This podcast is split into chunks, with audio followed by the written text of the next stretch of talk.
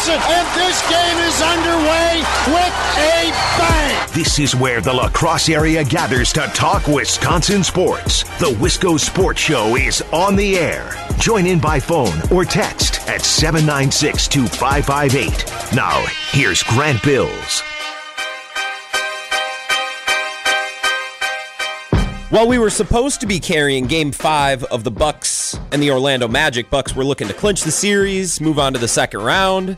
Gonna play the Miami Heat. We are all talking about that this morning, and I was thinking about that today. It's like, all right, so Bucks, Heat, they'll take care of business today. We can move on to the second round.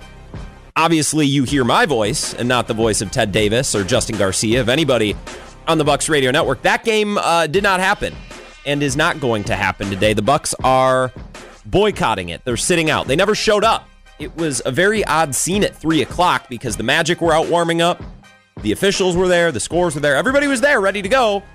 But when three o'clock rolled around, the Bucks were nowhere to be found. They never came out of the locker room.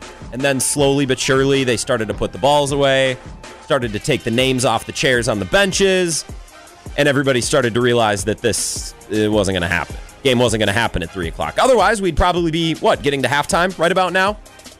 But instead, you're you're hearing my voice. Bucks announced they have since kind of put out a statement or have since officially announced that they are boycotting the game. Adrian Wojnarowski tweeting about it. Right, Malika Andrews, who's down there in the fold in the bubble, she's tweeting about it. It is it is official. They just didn't forget to show up. They of course are protesting and boycotting this game because of what happened in Kenosha and the uh, well, the lack of progress, quite frankly, in our country and on the front of police brutality and racial equality. Remember, this started with the murder of George Floyd a couple of months ago. The NBA players are like, wait a minute, we don't want to play basketball right now. There are bigger things going on. And the NBA had to kind of convince them, right? Well, you can put, you know, you can put a message on your jersey, you can do this, we can do that. You can kneel for the anthem, right? You can use it as a platform. Well, that really didn't seem to make much of a difference because we're still talking about the same issues. Uh, and the same issues of police brutality, racial inequality, systemic racism. We've heard these buzzwords a million times. Bucks aren't playing, and I cannot imagine that there are going to be any NBA games tonight or tomorrow. Uh, the Thunder, the Rockets, the Lakers, the Blazers have all already announced that they're not going to play tonight, which is understandable, right? If the Bucks are boycotting, it's not like the Lakers can waltz out there and, and play right? It, it, this has now become bigger than just sports. This is a day we're going to talk about for a long time. A day that, that we're going to remember, the day where the players just said, no, we're not going to play. We got bigger, more important things going on right now. So no Bucks game today, probably no NBA games tonight. Josh Hader said that these are discussions they've had in the clubhouse. He was in his press availability before today's game. He said that they had discussed possibly boycotting games, but not as seriously as those discussions were taken in, in the NBA. And I'll share some of that background information with you because this was rumored last night and, and earlier today. I don't think anybody expected it to actually happen. I, I was still certainly surprised, but I'll kind of give you some of that background. Uh, and we're going to talk to really an all star cast today. Some of the best guests uh, that this show has. Uh, I reached out at about 3:30 because I'm like, well, I was expecting to watch a Bucks game this afternoon. We were all expecting to watch and listen to a Bucks game this afternoon, right? Nobody was getting ready to listen to the Wisco Sports Show, right? We wanted to see Game Five of the Bucks and the Magic, and then of course we're going into the Brewers later tonight. Nobody was nobody gave a damn about the Wisco Sports Show. I didn't care about it. I was ready to sit down and watch the game. And then at 3:30, it became clear that oh, not only are the Bucks not playing, but now we have a Wisco Sports Show. So I'm like, well, I'm gonna I'm gonna hit up some of my smartest, some of my best guests uh, we're going to talk to Dave Carney at 445. Uh, my friend and and very close friend of the show, Bart Winkler from Milwaukee, who's a little bit closer to this situation than we are and closer to the Bucks. He'll join us at 515. Anthony Chergosky, political science professor at UWL and a frequent contributor over on our sister station, WIZM. We're going to talk to him, not to get into political science, right? We're going to keep it in the sports realm. Uh, but it was announced not too long ago that the Bucks are in the locker room trying to get connected with the Attorney General of Wisconsin, right? So th- these these players and these teams are taking up I don't know how you want to put it, taking matters into their own hands. They're not just wearing a jersey with a word on it anymore, right? They're getting involved in the fray. Uh, and I want to talk to that. If you've heard Dr. Chergosky over on WIZM, he does a tremendous job. He does some stuff uh, with some local TV stations as well. He is as good as it gets. So we're going to talk to him at 545. Host of La Crosse Talk PM on uh, on WIZM, our sister station, is going to join us in about 15 minutes as well, because this is a story that he's been talking about with his callers and his guests as well. And I would love to sprinkle in your thoughts and conversation throughout the uh, the next two hours as well. 608 796 2558 on the five star telecom talk and text line. It's, by the way, it's okay to not have an opinion. It's okay to, to not want to call in and, and yell one way or another or be angry or be thrilled. I, I'm, I'm still trying to piece this all together. Um, I, I think I'm very, very proud to be a fan of a team that took a stand, that takes these matters seriously. And I'm very proud to be a fan of a team that, that is willing to sacrifice something important to them, a playoff game, for the sake of a cause that is also important to them racial equality, police brutality, something that we've seen in Milwaukee, obviously now seen in Kenosha. I, I, I, don't, know if a lot of people have, have fully grasped this. Aaron Rodgers has made a comment about this in, in multiple press conferences now where he's mentioned antiquated laws, which, if used incorrectly, becomes a cliche and it becomes hollow. But Aaron Rodgers speaks on these antiquated laws about segregation in Milwaukee, the way the city is designed, the way the city was developed right? And then antiquated laws, even in La Crosse, which for the longest time is considered a sundown town, meaning if you are not white, if you belong to any other race, when the sun starts to go down, you go home. You're not allowed on the streets. You're not allowed out on the town. It's a sundown town. That, that's the, the, the antiquated laws that are often referenced in the state of Wisconsin. The state of Wisconsin, right, is not a slave state. We don't consider ourselves racist in the same way that we would consider southern states. But as we've learned in the last couple of days, and and what some people have known for a long time, the state's got uh, the state's got different issues at hand, uh, rather than just owning slaves a couple hundred years ago. Antiquated laws kind of is the is the simple way to put it, but but this state is very complicated and it's impressive, and I'm proud to be a fan of the Milwaukee Bucks because they care so much about that this they're willing to boycott a game and, and get involved in something that they feel really passionate about. Now, the efficacy of this, right? Uh, uh, how impactful is boycotting a game, right? That that's a conversation that we can have and will have before six o'clock. But it's okay to, to feel a little bit shell shocked and a little bit confused. I, I always have an opinion, and, and, I don't really know what to say about this. I'm, I'm trying to process it as we go. When I watch games, or, or or when a player gets traded, or when a coach is fired, when anything happens in the sports world, I'm always trying to find my take right? I'm always trying to figure out, well, what am I going to say about this on my show? Because I can't just come on here and, and report you the news, right? We all get the updates on our phones. We see things on Twitter. We listen to radio and we watch TV for different reasons than we used to. That's why ESPN has transitioned away from highlight shows. They've gone to opinion based shows. We get highlights on our phones. So ESPN has said, well, fine, we'll just give you seven hours of Mike Greenberg every day and we'll work in Stephen A as well. And, and we'll have experts and, and, and commentators just give their opinion, right? Because media is changing. This show is the same way. I can't I can't read you a newspaper. That's not how radio and TV work anymore. I'm not here to report the news. You know the news at four o'clock when you turn my show on. I'm always looking for my take, for my opinion, for my spin, so I can, of course, bring it to the show. And when the Bucks announced that they were boycotting the game today, and it became clear that they were not going to play because they just didn't show up, I first tried to find my opinion. I'm like, well, what am I going to say about this? Am I going to come out against it? Am I going to be all for it? Am I, am I going to try to land in the middle? Am I going to try to ride the fence? How, how am I going to do this? What's my take? What's my opinion? What's my spin? How, how are we going to do the Wisco Sports Show tonight? But I couldn't really find my opinion, and I, and I couldn't really find a take. I'm just kind of shell shocked like everybody else. And you know what? That's that's okay. I think today can can be about listening. I think today is a good day to listen to what others have to say. Like George Hill, who said, you know, I'm, I'm sick and tired of this, watching people like me gunned down for no reason. Time and time again, I'm sick of this. Or LeBron James, who spoke out on Twitter a little while ago. And once again, I'll fill you in with some of the comments from players as the show goes on. Uh, this isn't my battle. Now, I have to get involved in this. And if we want to make change, we all have to be involved in this. But, but this is not our battle, right? This is the African American community, right? Of which the NBA plays a big role in.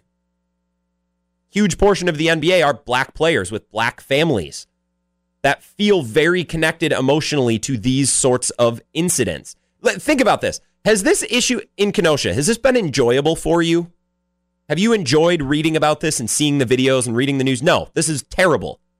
Imagine if you had the skin color of the man who was shot down. Imagine if you were a father with four sons and you were black and you have to watch that video.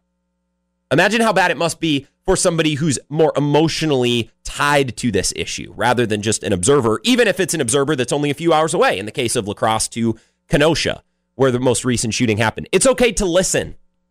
It's okay to sit back, take a deep breath, and listen to what these players have to say. Now, if this plays out over the next week or two, let's say let's say we take 3 days off and games begin again. If at the end of these 3 days you feel as though the message was not improved, that there was no progress made, and you think there's a better way to go about this, fine. And we can talk about that in a couple of days. We can talk about this when it starts to conclude and, and come to a head. But for right now, let's let's just listen. Let's relax. Let's kick back and listen. And I was reminded of what Aaron Rodgers had to say. Geez, we talked about this a few days ago when Aaron Rodgers was asked, you know, how has this impacted your teammates? And what have you learned being around them? And this is what he had to say. And I, I thought it was brilliant and it, it really came to my mind today. Well, I've always I've always tried to listen first and listening involves being silent. I think there's too many opinions. There's an entitlement that comes with a lot of opinions. There's a lot of opinions and statements made out of emotion. And uh, when you react first out of emotion, you lack uh, the ability to listen. And I think in listening, you, you find that empathy. And it's only through empathy and understanding that you can truly, uh, I think, have a better awareness about um, kind of what the actual issues are. Just over the past couple of months, what new perspective did you gain or what did you learn regarding? So that's Aaron Rodgers. He was asked about that in his press conference, and I'm sorry it, it looped. You heard the first couple of seconds again. I, I think Aaron Rodgers hit the nail on the head. Aaron Aaron Rodgers plays with and has played with through you know sports as a child, high school, college, the pros. He, he has played with teammates who are black and who are much more emotionally tied to incidents such as the one that happened in Kenosha. And it's not that Aaron Rodgers' opinion on this doesn't matter. It's not that he shouldn't get to say his piece. It's not that Aaron Rodgers shouldn't educate himself and, and be involved. But Aaron Rodgers views these things and feels these things differently than, say, a black man with children. What like imagine being a father of three and you're black and you live in a town like Kenosha or La Crosse or Eau Claire or Madison or Milwaukee, and you have to watch that video, right? That that impacts somebody a little bit stronger than it would impact, say, me. So it's okay to just listen. It's okay to kick back, listen, open your ears, and keep your opinion on the back burner. It's it's okay to have an opinion. Everybody's entitled to their opinion. But today is probably the day where we don't want to blast those opinions real loud and we don't want to be too boisterous and we want to sit back and, and listen and, and take in the opinions and the thoughts of people who are really emotionally tied to this, as the Milwaukee Bucks are. Sterling Brown is is in a lawsuit with the city of Milwaukee for being tased in a parking lot at Walgreens a couple of years ago. Like this is this is something they've been at the forefront of the last couple of years, which is why I think it's appropriate. The Bucks are the team that that got this ball rolling today by boycotting this game. If you're just joining us, the Bucks and the Magic not playing no game 5 because the Bucks never came out of the locker room. So we're reacting to that in real time and, and like I said, I, I'm I'm just trying to listen right? I'm just trying to take in everything. Now, I also have a radio show to host, so I can't listen for the next two hours. I have to talk as well, and I would love to hear from you. 608 796 2558 as we react to this breaking news uh, in, in, real time. Let's let's be respectful, right? Let's keep our ears open and probably listen more than we talk today. We got a lot of great guests coming up. Rick Solem, who hosts La Crosse Talk PM over on our sister station WIZM, he's going to join us a couple of minutes to talk about what happened this afternoon as well. It's the Wisco Sports Show.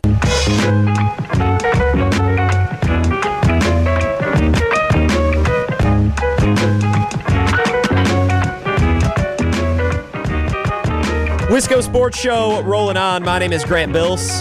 I'm your host. A very odd feeling afternoon. The Bucks are supposed to be playing right now. Game five against the Magic was scheduled to start at 3 p.m. And of course, we were going to have the game on WKTY. No Wisco Sports Show was planned. I was just going to kick back in the chair, watch the game. I don't know, eat some popcorn, watch the Brewers later tonight. Now, who knows? Maybe the Brewers will boycott tonight's game. They've called a meeting, according to Adam McCalvy, and they might say no. I, I can't imagine the entire MLB boycotting games in the same sense that basketball has for a few reasons. Number one, basketball only had three games today. They're in the middle of their playoffs, so their games are a lot limited, a lot more limited. The teams in the bubble are a lot more limited. So boycotting games is not as monumental of a task in the NBA. In baseball, right, there's a full slate of games going every day. It's not like one or two teams calls it off and, and you wait until tomorrow.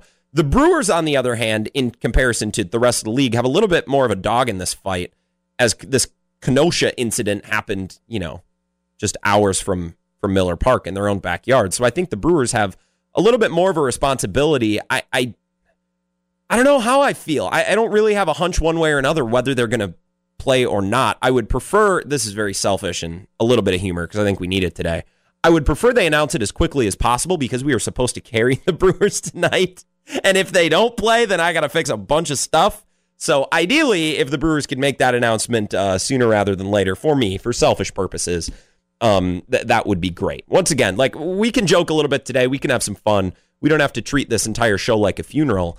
Um, but this is obviously a very somber topic. It's something that was rumored uh, early today and even yesterday. Chris Haynes reported of Yahoo Sports this morning that the NBA Players Association exec committee uh, was in discussions, that they were talking about it, that they were meeting and they were talking about boycotting games and maybe what that would take and what it would look like, right? The, the logistics of it, right? How do you just simply not play, right? Because they don't they don't want to screw over their teammates, screw over their opposition. If they're going to do this, they want to do it in some sort of connected effort that doesn't leave anybody out in the rain.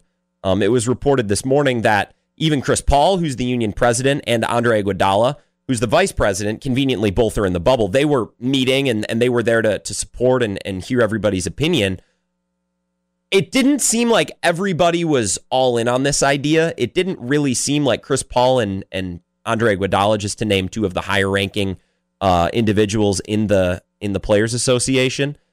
It didn't seem like everybody was jumping at the opportunity to boycott games. But according to sources and, and being reported by Chris Haynes, there was a, a group of players that wasn't insignificant who are pretty torn up about this and aren't really in a state to currently play basketball right? After seeing that video and seeing the news just what, a couple of months after what happened to George Floyd. And it makes sense, right? I, I look, this is terrible news. What happened in Kenosha was terrible. The video was terrible. Everything that's happened since. Kid came up from Illinois just because he wanted to shoot at people, ended up killing a couple individuals. That sucks. All of it sucks. I don't like reading about it either. But I, I can't honestly say that this is emotionally difficult for me in a way that it would be emotionally difficult for, say, a black man my age or a father of three who gets into his car with his children all the time, who bumps into police here and there. Uh, imagine being in that position. Imagine having black skin and having children and having to watch that video. That's a situation a lot of these NBA players are in. They have kids, they have families, and they are obviously a lot of them are black which is why I think the NBA was the league to make this happen. If a league was going to make it happen, I wouldn't be surprised if the Brewers boycotted tonight's game. I don't think all of Major League Baseball will do it. Um, it's just there's so many games, right? Canceling three NBA games is one thing. Canceling an entire slate of of MLB games is is a little bit larger task. I said to start the show, it's okay to not have a strong opinion on this. It's okay to take a back seat we need to be involved in the solution and in the progress that our country makes but but this is not like this is not my fight. I, I, am i am not the one being most deeply affected by this right? I am a white man. I do not have children. I, I don't this doesn't directly affect me. It's terrible and i hate it. And, and i want to be part of the solution. But it's okay for somebody like me on a day like today to just kind of sit back and listen and and elevate voices who are involved more deeply and more emotionally in this situation. And I thought Aaron Rodgers' words from his press conference earlier this week nailed it right on the head. He was asked, you know, what have you learned being around teammates who are black and who are deeply and, and strongly affected by something like this? And I thought his answer was brilliant, and it's maybe more applicable today than it was days ago when when Aaron Rodgers actually made the statement. Well, I've always I've always tried to listen first and listening involves being silent. I think there's too many opinions. There's an entitlement that comes with a lot of opinions. There's a lot of opinions and statements made out of emotion. And uh, when you react first out of emotion, you lack uh, the ability to listen. And I think in listening, you, you find that empathy. And it's only through empathy and understanding that you can truly uh, I think, have a better awareness about um, kind of what the actual issues are. That's it. Listen, listen, open your ears, shut your mouth, keep your opinion to yourself, no matter how right or wrong you think you may be. Keep your opinion to yourself. Sit back, relax, listen. Listen to what others have to say. Listen to NBA players who are black and who have kids and who saw that video and were in no state to play basketball because there are bigger things at play. Listen, right? And when this is all said and done, if you have listened and read and, and, taken in all the information you can possibly take in, and at that point you want to share your opinion, you want to make your case one way or another, great. But but now is not the time. And I, and I really liked Aaron Rodgers' words when he said them earlier this week. And when this news was announced today, I'm like, Aaron Rodgers nailed it, as he typically does in press conferences. He he's he's his worldview's pretty good. He's he does a pretty good job. Um, and I thought that this was really impressive because he said this days ago, and I think it's more applicable now than it was during his presser earlier this week. It's okay to not have an opinion. There is, as Aaron Rodgers said, there's a certain entitlement that comes with an opinion, and there's definitely ego that comes with an opinion. And social media has really conditioned us to always have an opinion, to always try to dunk on somebody else or shoot down somebody else in a way that's snarky or funny or clever right? Having an opinion is your right. Everybody is entitled to their opinion. That's what makes this country great. But there's some days where you should suppress that opinion, keep it to yourself, and just listen to what others have to say. I think today is is that day.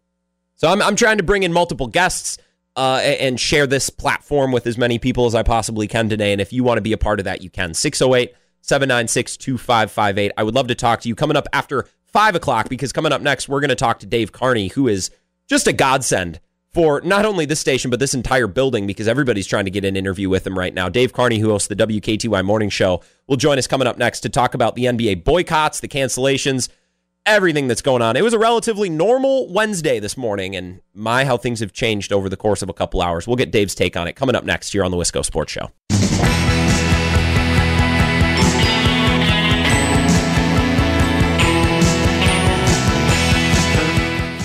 Wisco Sports Show rolling on. It's been a wild Wednesday afternoon so far. Supposed to have game five between the Bucks and the Magic. That game obviously is not being played, otherwise, you wouldn't be hearing my voice right now. Trying to bring in a couple of our best guests, our A plus guests, to tackle this, uh, well, kind of sensitive topic and, and difficult topic. Dave, look, I, I don't struggle to have an opinion on, on any topic ever. Uh, and I'm kind of at a loss for words today. Dave Carney from the WKTY Morning Show. Dave, I'm, I'm having an issue getting an opinion or getting a take on this, and, and maybe that's okay. Um, I, I guess I'm just a little bit at a loss for words today so far. So, Grant, thanks for having me on. Yeah. Good to hear the Wisco Sports Show today. I had uh, erroneously mentioned early in the program this morning that you were going to be on in full anticipation of this uh, occurrence of events, of course. Uh, it was my foresight working You with it. me, but I just I nailed it in in advance. Uh, no, I completely forgot how the clock was going to work out, and I agree with your your uh, take from your prior segment. It would help us to get the Brewers to announce what they're going to do sooner than later. But Grant, it, it's it's okay for you to be at a loss for words, but I want to go back to something that you said just before you went to break that this is not your fight because you're a white man. And and I'm I'm going to go ahead and I'm going to tell you this. Benjamin Franklin, one of our founding fathers said this, justice will not be served until those who are unaffected are as outraged as those who are. One more time, justice will not be served until those who are unaffected are as outraged as those who are. Martin Luther King Jr. said, It is not possible, Grant, to be in favor of justice for some people and not be in favor of justice for all people. He further went on to say, There comes a time when one must take a position that neither is safe nor politic nor popular, but he must take it because his conscience tells him it's right. So, at a loss for words, sure, I can get that. You're busy and you had to cobble together a program and you're a champ and you did a great job.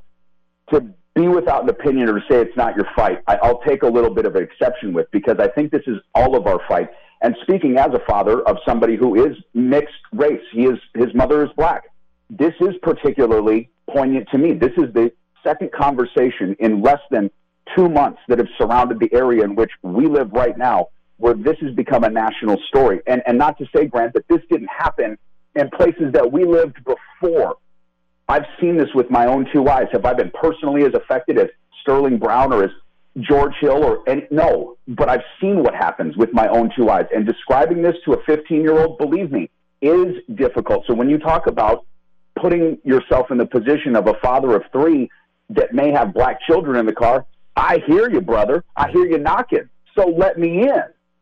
Yeah, I, Here's another quote from go ahead. let me let me just throw one more thing. Here's another quote from Martin Luther King, and we're talking about this is 45 years ago. History will have to record that the greatest tragedy of this period of social transition was not the strident clamor of the bad people, but the appalling silence of the good people.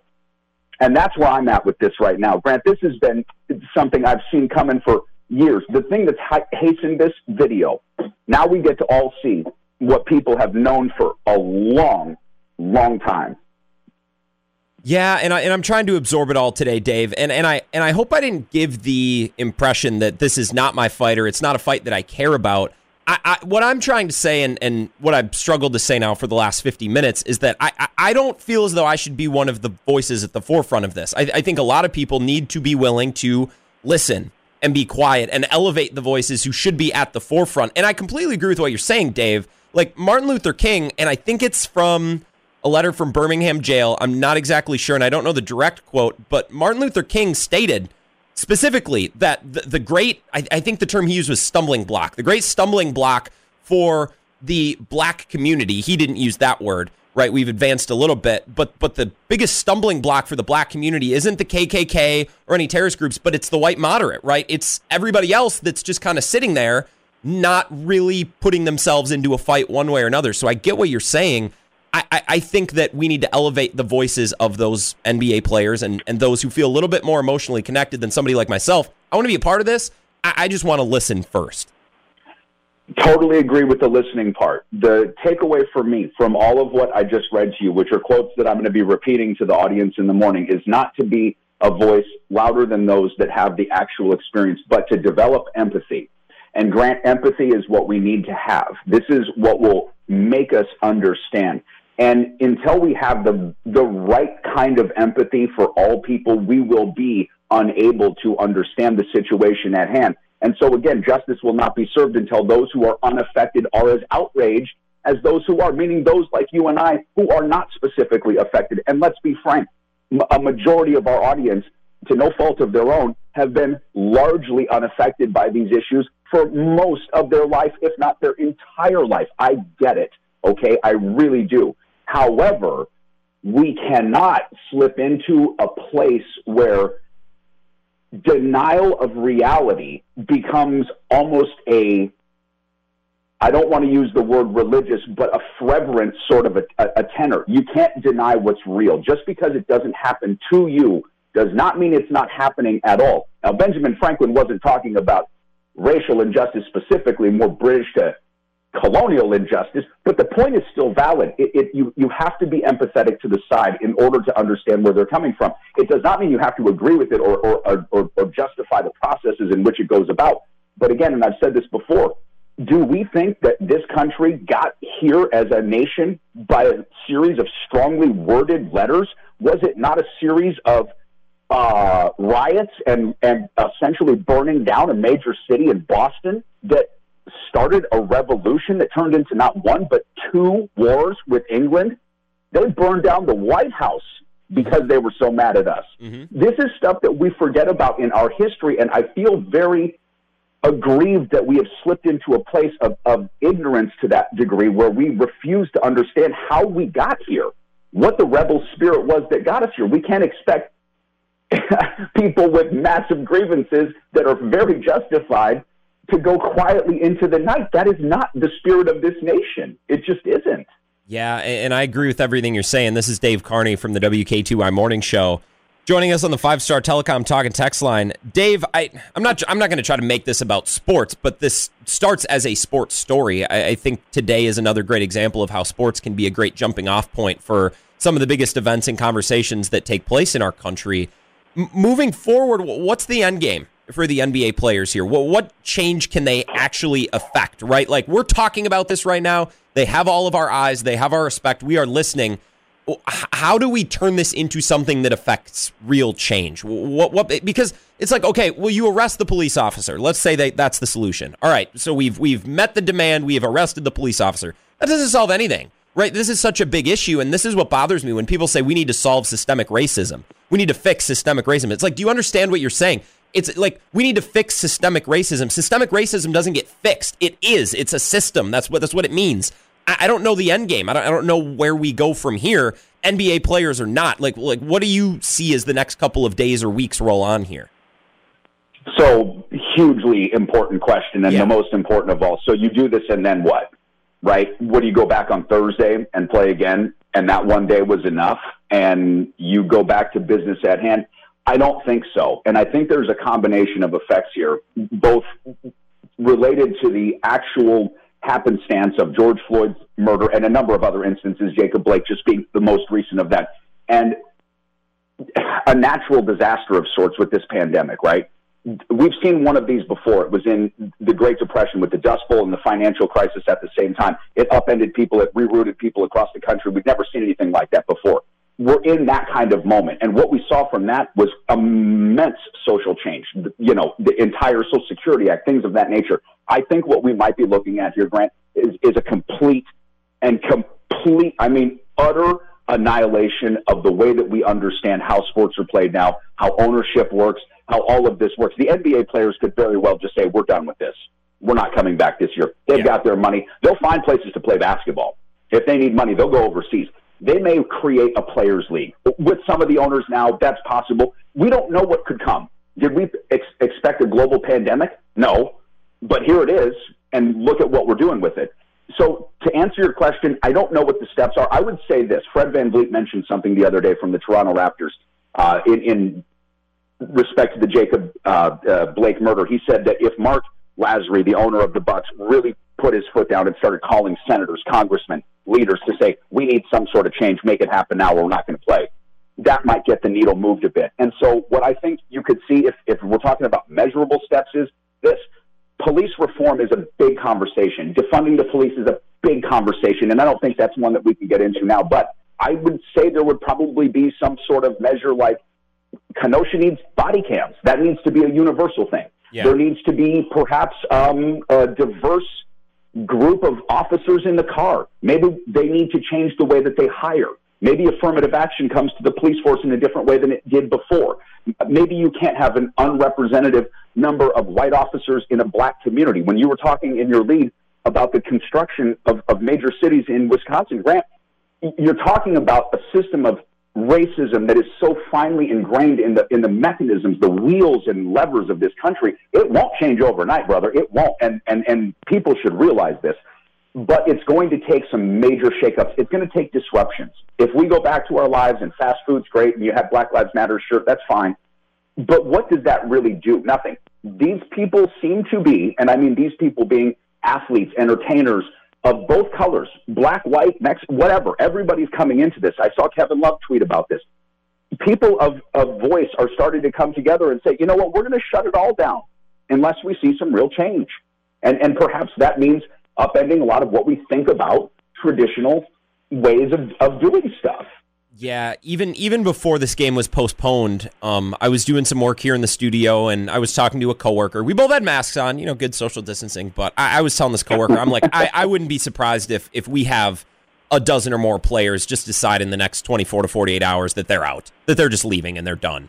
Right? I, now, I didn't expect a whole team to boycott, but I thought it might get to the point where so many players start to leave that we just the NBA just you know says screw it. I guess we're done. There's a lot of money on the line. Like the, the NBA is not going to go quietly into the night either. They spent a lot of money to make this bubble happen, and they have obligations. And once again, I'm not trying to make the story about that, but rather just pointing out how many layers there are to this whole story. So, Dave, I, I appreciate the topic. We're in the time. We're getting tweets that you're getting hell yeahs on Twitter. Uh, Jeff is like, I want to hear this interview again. I'll put up the podcast um, of this interview with Dave and then the rest of the show. So, Dave, I think you I, you might need to join me every day. I think that's the solution. But good luck in the morning. I, I guess we had our, our final conversation for the week this morning. Um, but I'm going to be listening oh, no. tomorrow morning, and, and I know you're going to knock it out of the park as always. Yeah, no, I'm not going to let you off the hook that easy. Friday morning, 8:20. I'm going to put you back on the spot because there's much more to say. All right, listen, have a great night, and uh, you're doing a great job. I'm going to go talk to uh, Rick Solem on WIZM News, 1410 a.m. on 92.3 FM. See you, bud. Dave, I appreciate you. Keep doing what you're doing. That's Dave Carney, the host of the WKTY Morning Show. News of the day, if you missed it, if you're just joining us and wondering what the hell's going on, yeah, the Bucks boycotted their playoff game today. They were scheduled to play game five against the Magic. That did not happen. Way back. Get up. Get out of here. Gone. Rainbows high and deep. Touchdown, Wisconsin. And this game is underway with a bang. This is where the La Crosse area gathers to talk Wisconsin sports. The Wisco Sports Show is on the air. Join in by phone or text at 796 2558. Now, here's Grant Bills.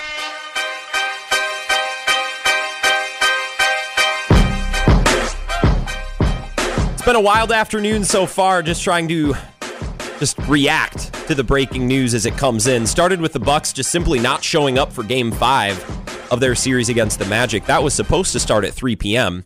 And then other teams, the Thunder, the Rockets, the Lakers, the Blazers, who are the other four teams that were going to play playoff games as the night went on, they all said no. Then the NBA says, all right, well, we say no. We are postponing games. And now we're just waiting. And it looks like the Brewers might not play tonight either.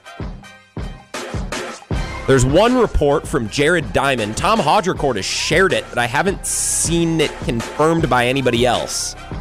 Bob Nightingale has shared the report. It's been shared by others, but I haven't seen. I, I don't know. I want to wait on that a little bit. A little bit. I think in the next couple of minutes we'll know, but it's looking like the Milwaukee Brewers might not play tonight either. Crazy afternoon, and I appreciate you bearing with me as we all react to this news in, in real time. Uh, we've had some excellent guests on so far. Rick Solem, who is on our sister station, WIZM News. He does La Crosse Talk PM over there. And I love his show. I, I, think he does a great job connecting with listeners in this area and, and hearing their opinions and, and talking about local issues and local elections and such. And it was good to get his voice um, kind of from a different angle, right? Like, I, I I come at this story from a sports perspective that is now transitioned to a real world perspective. Whereas if you talk to Rick, he probably starts from the real world perspective and applies that to sports. So it's a little bit of a backwards approach, at least compared to me. I'm not calling Rick not calling Rick backwards, but we have two different approaches on how we handle content and how we discuss content. We're going to hopefully get a different approach as well from Dr. Anthony Chergosky coming up at 545. He's a political scientist at UWL, and he's been on WIZM, our sister station. He's done things on CBS affiliate in town. He is excellent. He is tremendous. He does a great job.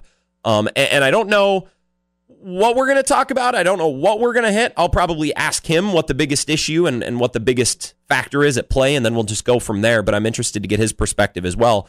Bart Winkler, a great friend of the show, coming up at about 5:15 or so um, as we're all trying to react to this news in real time. Now it seems as though the report is confirmed. The Brewers aren't going to play tonight. Bob Nightingale confirms it. Andrew Wagner reports it and confirms it. So yeah, uh, if you were planning on watching sports today, either the Bucks or the Brewers, take take some time off, kick back, and uh, I don't know, probably stay off social media. That's what I would recommend. Right? That's what. As soon as I'm done with the show, as soon as everything is done with work tonight, and, and you know, we have everything figured out with the Bucks and the Brewers. I'm I'm putting my phone away for the night. Talk with my friends. Maybe I'll maybe I'll call my family or hit up my family, but I'm certainly going to stay off social media. I wish this afternoon that I that I was at home ready to watch the Bucks game. I saw on social media and on Twitter a lot, and I was also texted by both Dave and Hunter Baumgart. The, the Fox Sports Wisconsin broadcast was outstanding. The way that Jim Paschke and Marques Johnson and Zora Stephenson all came at this thing because it's, it's kind of like a rain delay, right?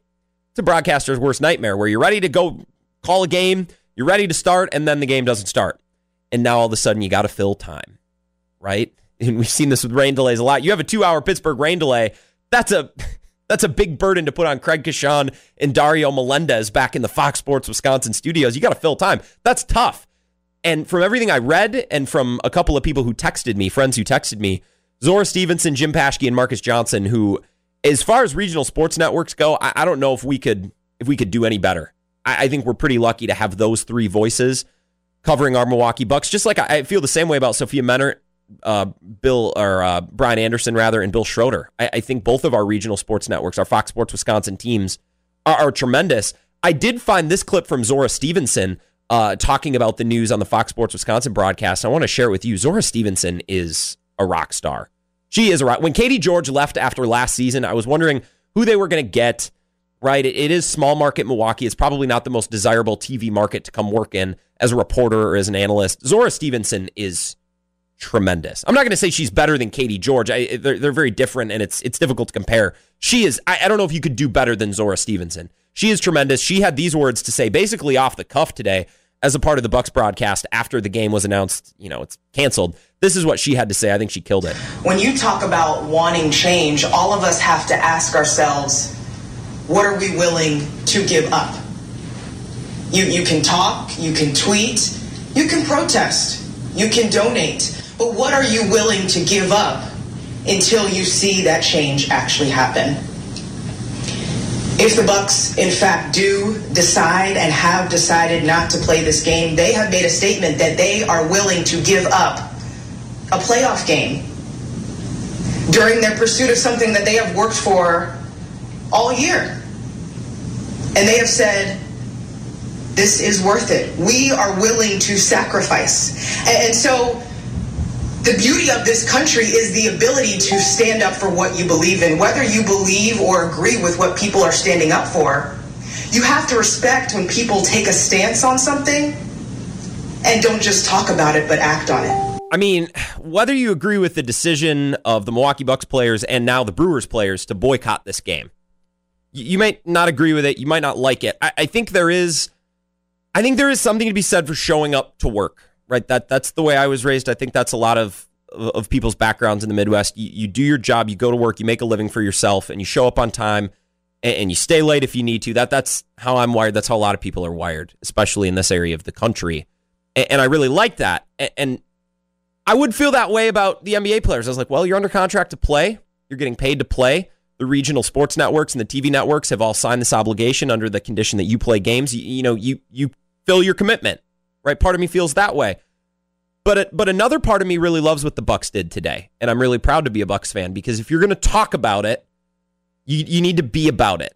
If you want to wear the shirt that says "Say His Name" and you want to rant and rave on social media about the issues you're passionate about, and, and, and you want to get essentially on a soapbox, which isn't a bad thing, right? If you the NBA players have earned their soapbox, their platform, they're some of the best players in the world. They're the best at what they do. They have earned a platform to share their thoughts and opinions when they want on social media, on TV, during press conferences. They, they have earned that.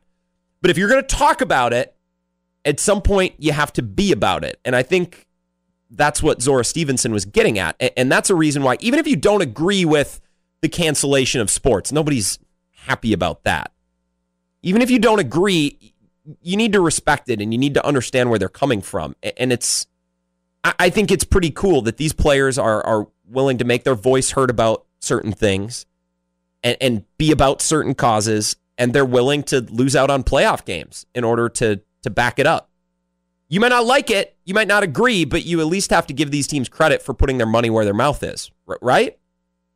I don't think that's a controversial take. I don't even I don't think that's political.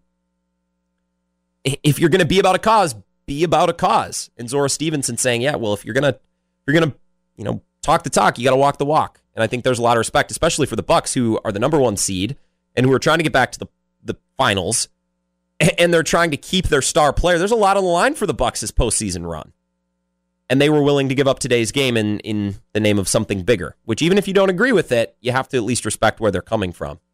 On today's show, I'm I'm trying to listen. I'm trying to not be too strongly worded about anything. I'm trying not to blast my opinion and be obnoxious because we, we want to lift up voices that are on the forefront of this. And while Dave Carney, you know, told me that this is all of our fight, this is my fight, this is your fight. We might not be black. We might not live in a city where this has been an issue. Although I would argue that some, I mean, it's just a matter of time the way things are going, right? This is right in our backyard. This is in Kenosha or right up the highway in the Twin Cities. This might not be our fight. We, we might not be black. We might not have a police brutality issue in La Crosse but we all need to work together towards a solution. And I did look up the quote. This was um, getting thrown around during uh, the George Floyd riots and protests. This is a letter from Birmingham jail, and this is what Dave Carney was getting at when he joined us back before five o'clock. This is what he said, talking about the majority, about how, and Dave kind of, he had a Ben Franklin quote that hinted at this as well. Progress only comes when people who are unaffected are just as outraged as those who are affected. Dr. Martin Luther King hit this as well. This is the quote from Letter from Birmingham Jail. This is 1963. First, I must confess that over the last few years, I've been gravely disappointed with the white moderate. I have almost reached the regrettable conclusion that the Negro's great stumbling block in the stride towards freedom is not the white citizens' counselor or the Ku Klux Klan, but the white moderate who is more devoted to order than justice, who prefers a negative peace, which is the absence of tension, to a positive peace, which is the presence of justice. Who constantly says, I agree with the goal you seek, but I can't agree with your methods of direct action, who paternalistically feels he can set the timetable for another man's freedom, who lives by the myth of time and who constantly advises the Negro to wait for a quote, more convenient season. That is wildly applicable almost 50 years later, isn't it? Or more than 50 years later, excuse me. This is from 1963. Every eh, did did every word of that not hit our current society right on the head? Is that not perfect? Is that still not applicable today? The white moderate who is more devoted devoted to order than justice, who prefers a negative peace in the absence of tension to a positive peace in the absence of justice. Look, I hate seeing what's going on in Kenosha. This is this is this is fairly personal. This is a little bit of my opinion. I hate seeing what's going on in Kenosha because I see mom and pop business owners having their buildings destroyed for really no reason. And I understand the cause and I understand that we're fighting for justice and all this. Burning down a building doesn't doesn't help. Right? And once again, I, I don't want to talk down to an affected group on, on ways that they can more conveniently protest. Burning down a mom and pop business and, and lighting cars on fire does not it doesn't serve a purpose. It muddies the water and it complicates everything right? So I, I'm not saying you can't protest. I would I would prefer we don't burn down buildings. I mean, these communities are going to be destroyed. But I get where Martin Luther King is coming from in his words from Letter from Birmingham Jail. If you haven't read it, it is shockingly, shockingly applicable. Um, and I guess disappointingly applicable all these years later. It's very short. It's just a little essay. I'd go read it. Um, it's a good piece of reading, especially tonight. We don't have sports on. Brewers aren't playing tonight. If you missed that news as well, the Brewers announced they're boycotting the game as well against the Cincinnati Reds. So we got some free time. Maybe do a little bit of reading tonight. We're going to take a quick break, come back and uh, talk to one of our, our best guests. That's Bart Winkler from 1057 FM, The Fan in Milwaukee. We're going to try to tackle this difficult issue with him and, maybe what the end game is, because that's that's ultimately the sporting topic, right? We can talk about social justice issues. We can we can do that. We've been doing it for weeks and months. And it's not that those things aren't important and those issues aren't aren't relevant. They absolutely are. But at the end of the day, this is a sports show. And while sports and politics have intersected once again today, I, I don't want to I don't want to become CNN. I, I do want to talk about sports today. The Bucks and the Brewers have canceled their games. That's the number one story. Probably the number two sporting story is the end game. And and, and what becomes of this in the NBA and in the case of the Brewers in the next couple of weeks. We'll talk to Bart Winkler, ask him those questions, and get his thoughts coming up next here on the Wisco Sports Show.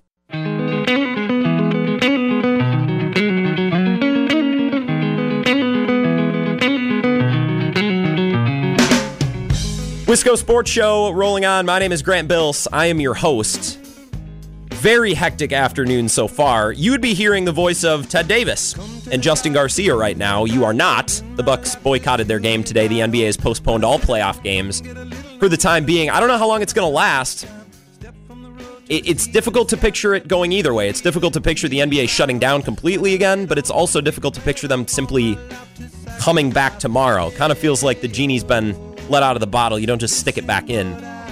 Brewers have also chosen to boycott their game tonight. So, Milwaukee sports fans, Wisconsin sports fans, we're really out in the rain, uh, and we're just trying to react to it all and take in the news in real time. And I'm calling on some friends for help today. Bart Winkler from 1057 FM, The Fan in Milwaukee, now joining us. Bart, I guess this is a good way to start an interview. What was your first reaction when you saw the news come down? It, like, I was stunned. I didn't know what to say. We've seen a lot of weird things the last couple of months, but boycotting a playoff game. I I still caught me off guard. I was yeah yeah I was off guard, I was stunned initially, and then the more that you have time to process it, the more maybe we shouldn't have been. If you work your way backwards from what this organization has has uh, been speaking for and what they've gone through the last handful of years, I mean, even just this weekend, George Hill talking about we shouldn't even be here. Yeah. You, know, you can you can hear it in his voice, and you could you can almost feel the pain. And then even working further back from that, the work they've done with, you know, prison reform and the work they've done with uh, different things throughout the community and trying to enact change, the, the protesting that they were involved in after George Floyd passed away was murdered. I'll say that instead. Um, and then you know, even working back from that, John Henson, when he was with this team, tried to go buy jewelry at White in a Whitefish Bay jeweler, and they locked the doors on him because they were afraid John Henson. And Sterling Brown goes to a Walgreens, and he's there a little late, okay, but uh, I don't think he should de- deserve to be tased. So these guys have lived this. You know, it's it's personal for them. It's personal for this team, and I think as a Bucks fan, I'm proud of my team. Okay, I I support my team. That that is that is what I am doing here. This is the team that I root for. It's the team that I love. These are the players that we've become attached to, and, and I support these guys. I know because of where we're at, it is a polarizing decision, but I support my team. I think that the the main counter to to this move, which I want to address, is well, what is this really going to do? Yeah. I, I think that's what a lot of people that maybe don't understand or maybe do understand and are angry are going to say. What is this going to do? Well, what it's doing right now is we're talking about it. We're talking about it from a sports standpoint, but also it is part of the larger issue of why these guys are upset with what happened to Jacob Blake and then the ensuing chaos that is continuing in, Kenosha. And I can only hope that it doesn't continue tonight. I'm not confident in that. And then what is it going to do? Well, it's it's affected the other NBA games, so now the whole day is off. It's cross sports because the Brewers and these two teams have been, you know, as a Milwaukee guy, it's very great to see how together they are. The Brewers, they're not playing tonight. You're probably not going to have other baseball teams say maybe we should just take the night off. Today's not the day for sports. So what is it going to do? What is it going to do? We're talking about it. I think it's going to put pressure on, you know, the NBA. The NBA's been supportive of these guys. Hey, we'll let you we'll let you wear slogans on the back of your jersey. Maybe not every slogan. Uh, maybe, maybe Jimmy Butler, you have to put at least something. You can't just have your name. So they've been like, they've been supportive, but also have they gone as far as they could? And I think what the Bucks are doing here is if you start to not play games, the thing that runs this country is money. And so if they Yeah. don't play games, if there's the threat of not playing any of these games, you know, the TV networks and the owners and the sponsors, they want these games to be played because of the incredible amount of money they will lose. And they've already lost a bunch through COVID. So I think what, what they will do is it push pressure on them to put pressure on politicians and those who can reform this and make this better and change it. Again, not playing a basketball game does not solve racism. But what it does is it puts pressure on other people to at least acknowledge, listen, and start to try to fix this problem that has been so ingrained in our country since its inception. Marques Johnson, if anybody caught Fox Sports Wisconsin this afternoon, and Jim Paschke and Zora Stephenson, incredible work that they did. And Marques Johnson was talking about, you know, the issue of boycotting and, and the issue of civil rights and, and how people have been fighting for this for a long time. And it's 2020, and now very little has changed. I mean, what's changed from 1960s to the 2020s? That more is on video, I guess Yeah. because the same problems that were happening then seem to be happening now. So again, as a Bucks fan, I'm incredibly proud of the team that I support for making this decision. And if they ultimately, if they make the greatest sacrifice and say we're just not up to this, there there are things more important than basketball. I want to see this through. I, I, as a sports radio host, maybe my job depends on them seeing this through, but I I want them to do what they feel is right, and I'm going to support them for that. Well, I think we're such a result oriented society, and it's gotten bad the last couple of years. Like, to, to use a trivial sports example, like, we're all about championships. And I don't like that because there's so much fun and there's so much great um, content in sports that, that doesn't revolve around winning a championship or not. But, but the way we become result oriented, in even in the political sphere, like you'll have people who will sarcastically remark today on Twitter. They'll be like, "Well, congrats NBA, you solved racism." That's not. It's not the point. Or you'll have people right. who are like, oh, the NBA is playing games. It's like, also, not the point, right? If we're better than we were yesterday and we're talking about it and we're making even a tiny bit of progress, it, it's a win. Like, we can't, we're not going to solve racism in one stroke. No one's suggesting that. I, I do question what the end game is here. And I think we need to ask that question. I don't think it's insensitive to ask that question, right? Like, what, what are the NBA players specifically going to talk about when they meet tonight? And what kind of demands? I don't want to it makes it sound like they're going to hold us hostage. I don't want to call them demands. What are they going to ask for, right? What do they want to see before they feel comfortable returning to play? I don't know how this plays out. How do you envision the next couple of days going? The the latest I saw on that was Chris Haynes, uh, who's doing work with TNT. He said that what he's hearing is a lot of people made a lot of sacrifices to be here, mm-hmm. and they don't they don't want to they want to finish this thing out. But I, I think what these players want is, you know, they try to speak out about it. They're told to shut up and dribble. Uh, they uh, they kneel during the national anthem, and they're told they can't do that. They they try to wear T-shirts, and yeah, no, you, you gotta you gotta protest peacefully. This is about as as as peace, peaceful of a protest as you're gonna get. They're not playing a basketball game, and the pure outrage that that has caused, I think it is going to it is going to do more to move the needle they they they're doing all these things. They're told not to do these things, and then to them, the basketball players, I think, and you can hear it in their voices, the frustration. Nothing's changed.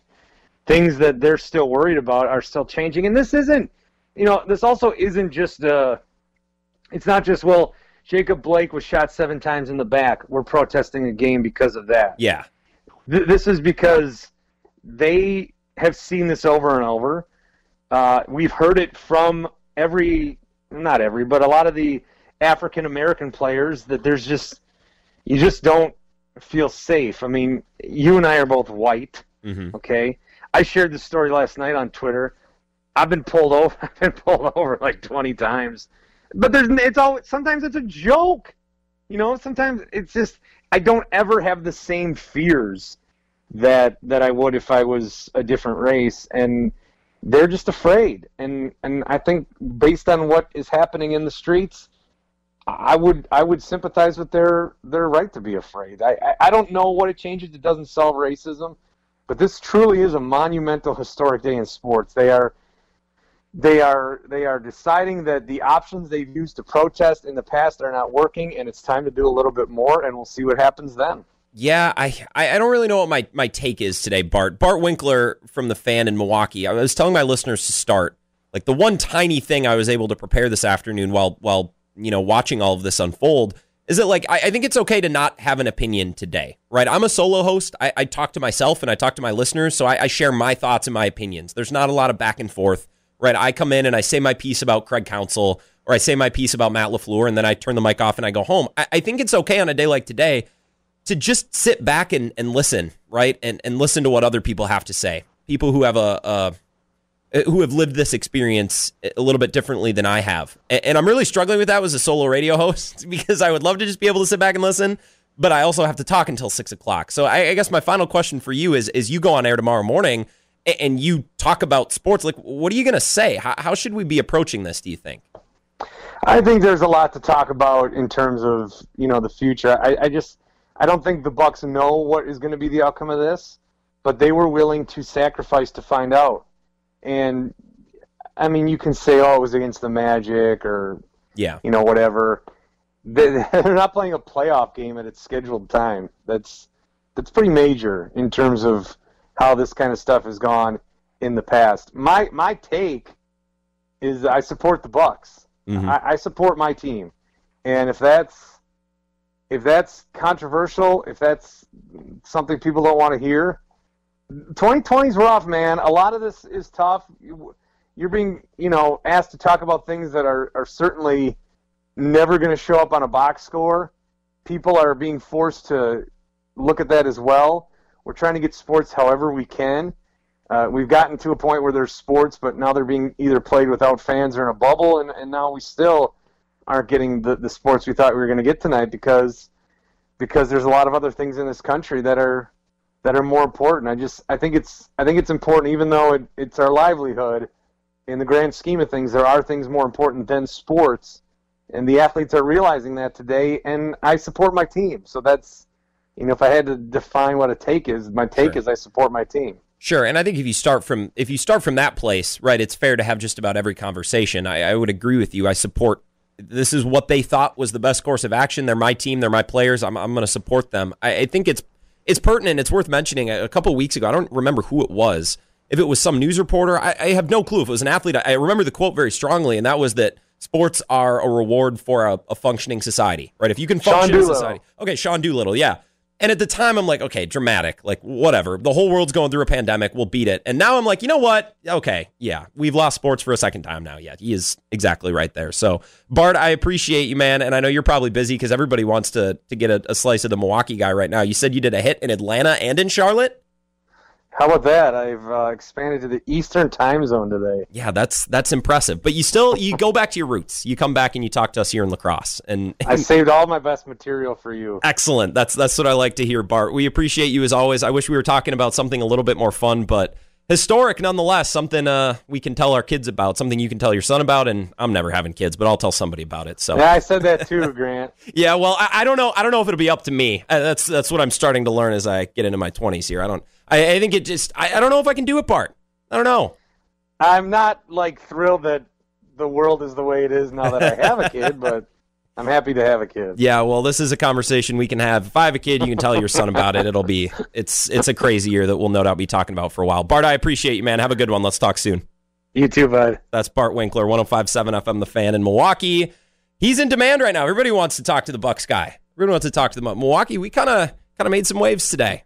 I don't know we're not in Milwaukee. It's our state. It's our team, but um, certainly a wild afternoon nonetheless. We're going to continue to talk about this. One more guest we'll speak with coming up at 545. That's Anthony Chergosky, political scientist at UWL, who is, I, I just love listening to him. Like, I remember when I was doing stuff over on our news station when sports were shut down, I don't remember what he was talking about. If it was some some election thing or like I, it's something I did not care about. I'm not a politics guy. Um, if I don't have to be for work, and I just remember being enthralled listening to him, and I'm like, I don't even know what he's talking about. Don't care. Uh, but I love listening to Dr. Chergosky, and I always learn something. So we'll talk to him coming up. More of the Wisco Sports Show coming up in a few minutes. Stay tuned.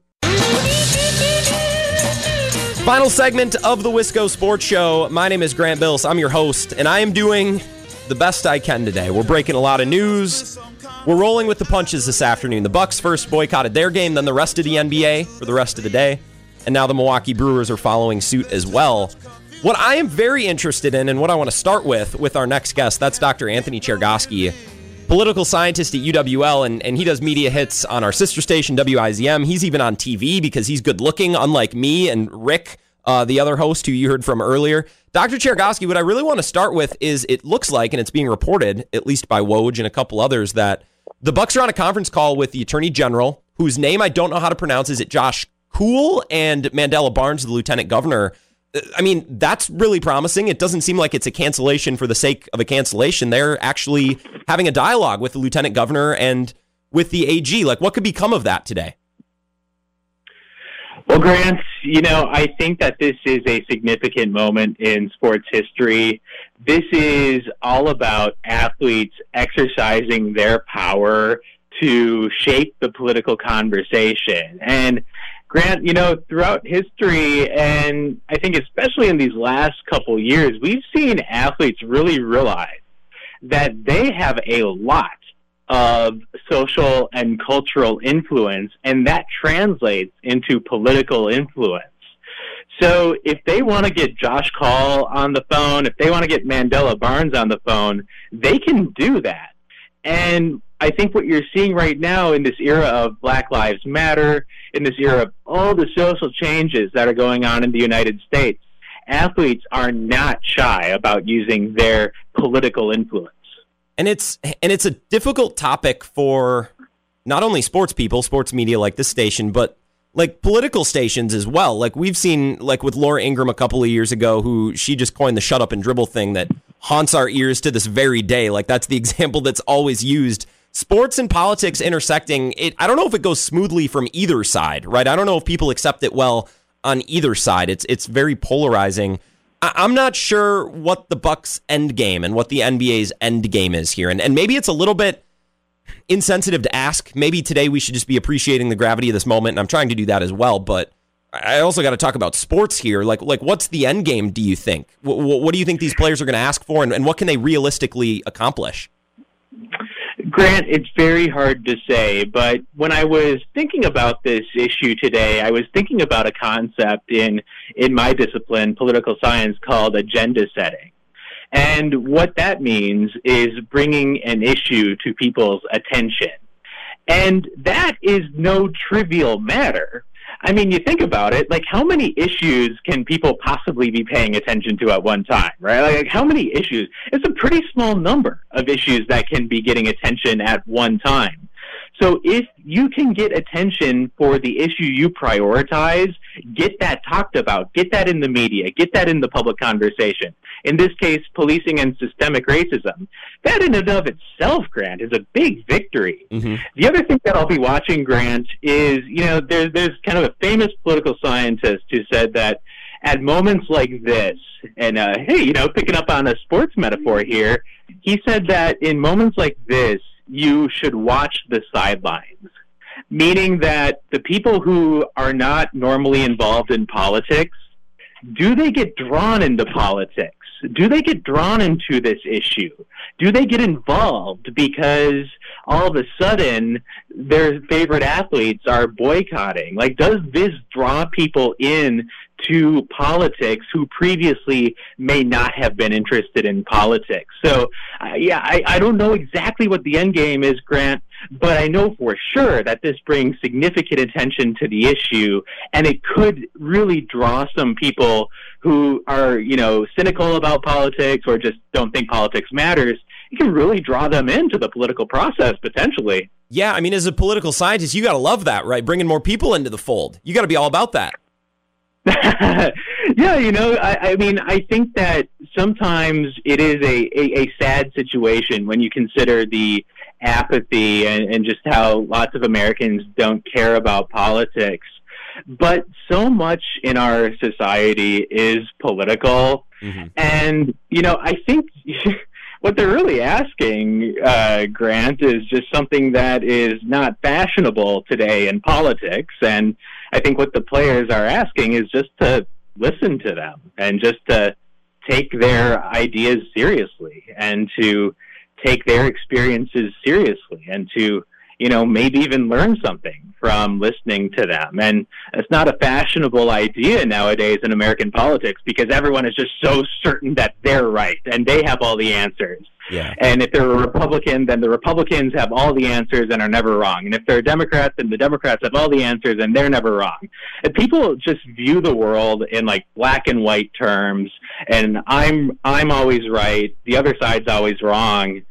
But I think at this moment, my hope is that people actually stop and listen and consider maybe changing their views, maybe looking at something from a new light. Yeah, this year's been such a shakeup politically. Dr. Anthony Chergosky, political scientist at UWL, this year's been such a shakeup. Like, I would typically consider myself a conservative, but I, I don't know. I don't know what that means in 2020 because everything's kind of everything has changed, right? Roles have changed. The issues have certainly changed a lot. I, I think people need to be a little bit more willing to change their affiliation year to year based on what issues are at the forefront and, and which issues are, are a priority, right? Because you can't obviously tackle everything at once. I, I, I, there's always been a political intersection with sports. I, I, did this when the George Floyd protests were going on. I, I, went back and I did research all the way back to the Olympics in the 60s. And I'm like, there's countless examples here, here, here, here, every decade, all the way through in music and in sports where politics intersects. And I, I think sometimes we, we like to think it's a 2020 issue. It's like, God, sports have gotten so political. and maybe it's just that sports are more visible now and we see it in more places because of social media and everything. But sports and politics have always intersected, right? these kinds of things have always been going on. I- am curious to see where the NBA takes this. and what their next step is because I don't think they can cancel the season. That would be it would be an incredible waste given that all the time and energy that's gone into this. But if they're on a conference call with the lieutenant governor and with an attorney general, that's obviously a great step. What do you think needs to happen politically, right, in the state of Wisconsin to calm down what's going on in Kenosha? This is strictly a political question, I guess. What can the governor yeah. do, the attorney general do? What steps can be made to kind of appease well, everyone and, and do the right thing. I don't mean just to calm down the people. That's not the goal. We want to do the right thing. What what are the steps that, that could be taken in the next couple of days? Well, Grant, first of all, I'll just say amen to your point about the intersection between politics and sports. Know, I, I do kind of chuckle to myself when people say, oh, keep politics out of sports. Mm-hmm. Well, that ship has sailed a long time ago, and sports and politics are closely connected, and that has been a case for a very long time, and it will continue to be the case. So anyone who says that politics and sports should be entirely distinct is just not living in in kind of the the real world. But when it comes to your question, Grant, like what can be done, you know, I, I honestly don't know where the Bucks are going with this. I think they've already accomplished a lot, like I said, by just bringing attention to the issue and maybe reaching people who normally aren't interested in politics with this issue.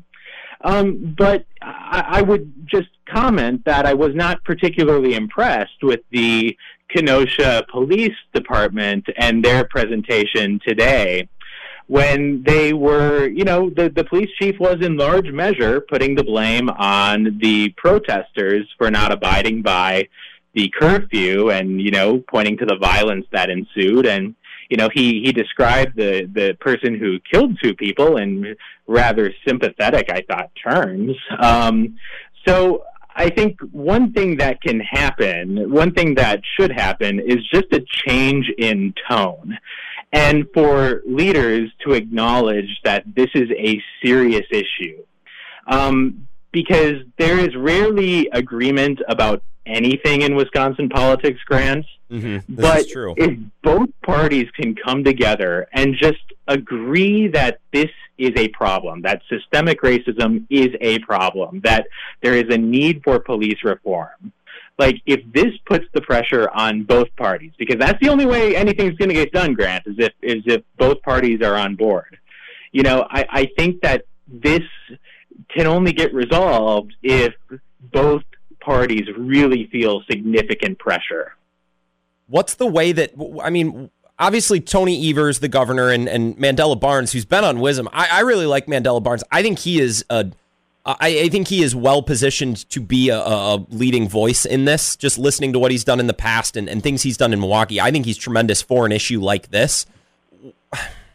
I, I, I, guess I don't know what puts pressure on the right side of our state's government because our, the right side of our state's government is never faced by anything, right? Like they they are a brick wall. If you're talking about Fitzgerald and Vos, like they are they fight tooth and nail very very strongly. It, it, the Bucks aren't putting pressure on them, right? Like like what what can create pressure to to create change like that? You know, I, I think that's where I do have questions as well, Grant, because uh, the Republicans simply don't feel a lot of pressure. If you've been watching kind of the Republican National Convention this week, the attention is all about like the chaos in the cities and the mobs and the unrest. And that's really been the focus from the Republican side, just that this moment is one of American society seeming to just be falling apart and they need to restore order. So, you know, I, I, I shudder to think of how bad it has to be to get both sides on board because Wisconsin is just hopelessly divided between yeah. the two parties, uh, and so, I mean, I, I can't even imagine what it would take at this point to get both parties together on board with some solution. Yeah, they're stalwarts, the right side of the line. I, I was working on our news station, and we had you on La Crosse Talk PM a couple of times, and just just uh, noticing and, and really realizing how strong the right side of our state's government is, specifically, you know, Robin Vos and Fitzgerald. Those guys are, are unfazed. They're not bothered by too much. Um, so I'm, I'm interested to see where this goes next. I appreciate your time, Dr. Chergosky. It's a little bit unorthodox bringing in a political scientist to a sports show, but it's been a very unorthodox day, and, and I appreciate you as always. I, I love your work, and And obviously, you're a tremendous Twitter follow as always. That's how I was first introduced to you. So I appreciate you, and, and I would recommend that my uh, my listeners keep up with your work. Much appreciated, Grant. Thank you. Yeah, have a good one. I actually I actually just bring him on to, to pad his ego. I think that's what I do. That's what I like to do with my guests is just gas them up. That way they want to come back. You know, I always got to leave a good good impression. Want the guests to come back. Uh, no Brewers tonight on WKTY. They're supposed to start at 7:10. They have boycotted, so we'll update the schedule. We'll let you know what we know when we know it at WKTYSports.com. Uh, we got to make sure that we will be running CBS Sports Radio tonight, so you'll get the JR Sports review uh, instead of the Milwaukee Brewers. We got a night off. My recommendation probably be to stay off social media. Just take a night to relax because I, I thought we were past this a couple of weeks ago. I thought our nation was about to start heading in the right direction, and, and now we're in the thick of it again. So take a deep breath, take a break. It certainly helps. Cape off of uh, social media. Have an excellent rest of your night. We'll be back tomorrow, hopefully, for a more routine, regular Wisco Sports Show. Talk to you then.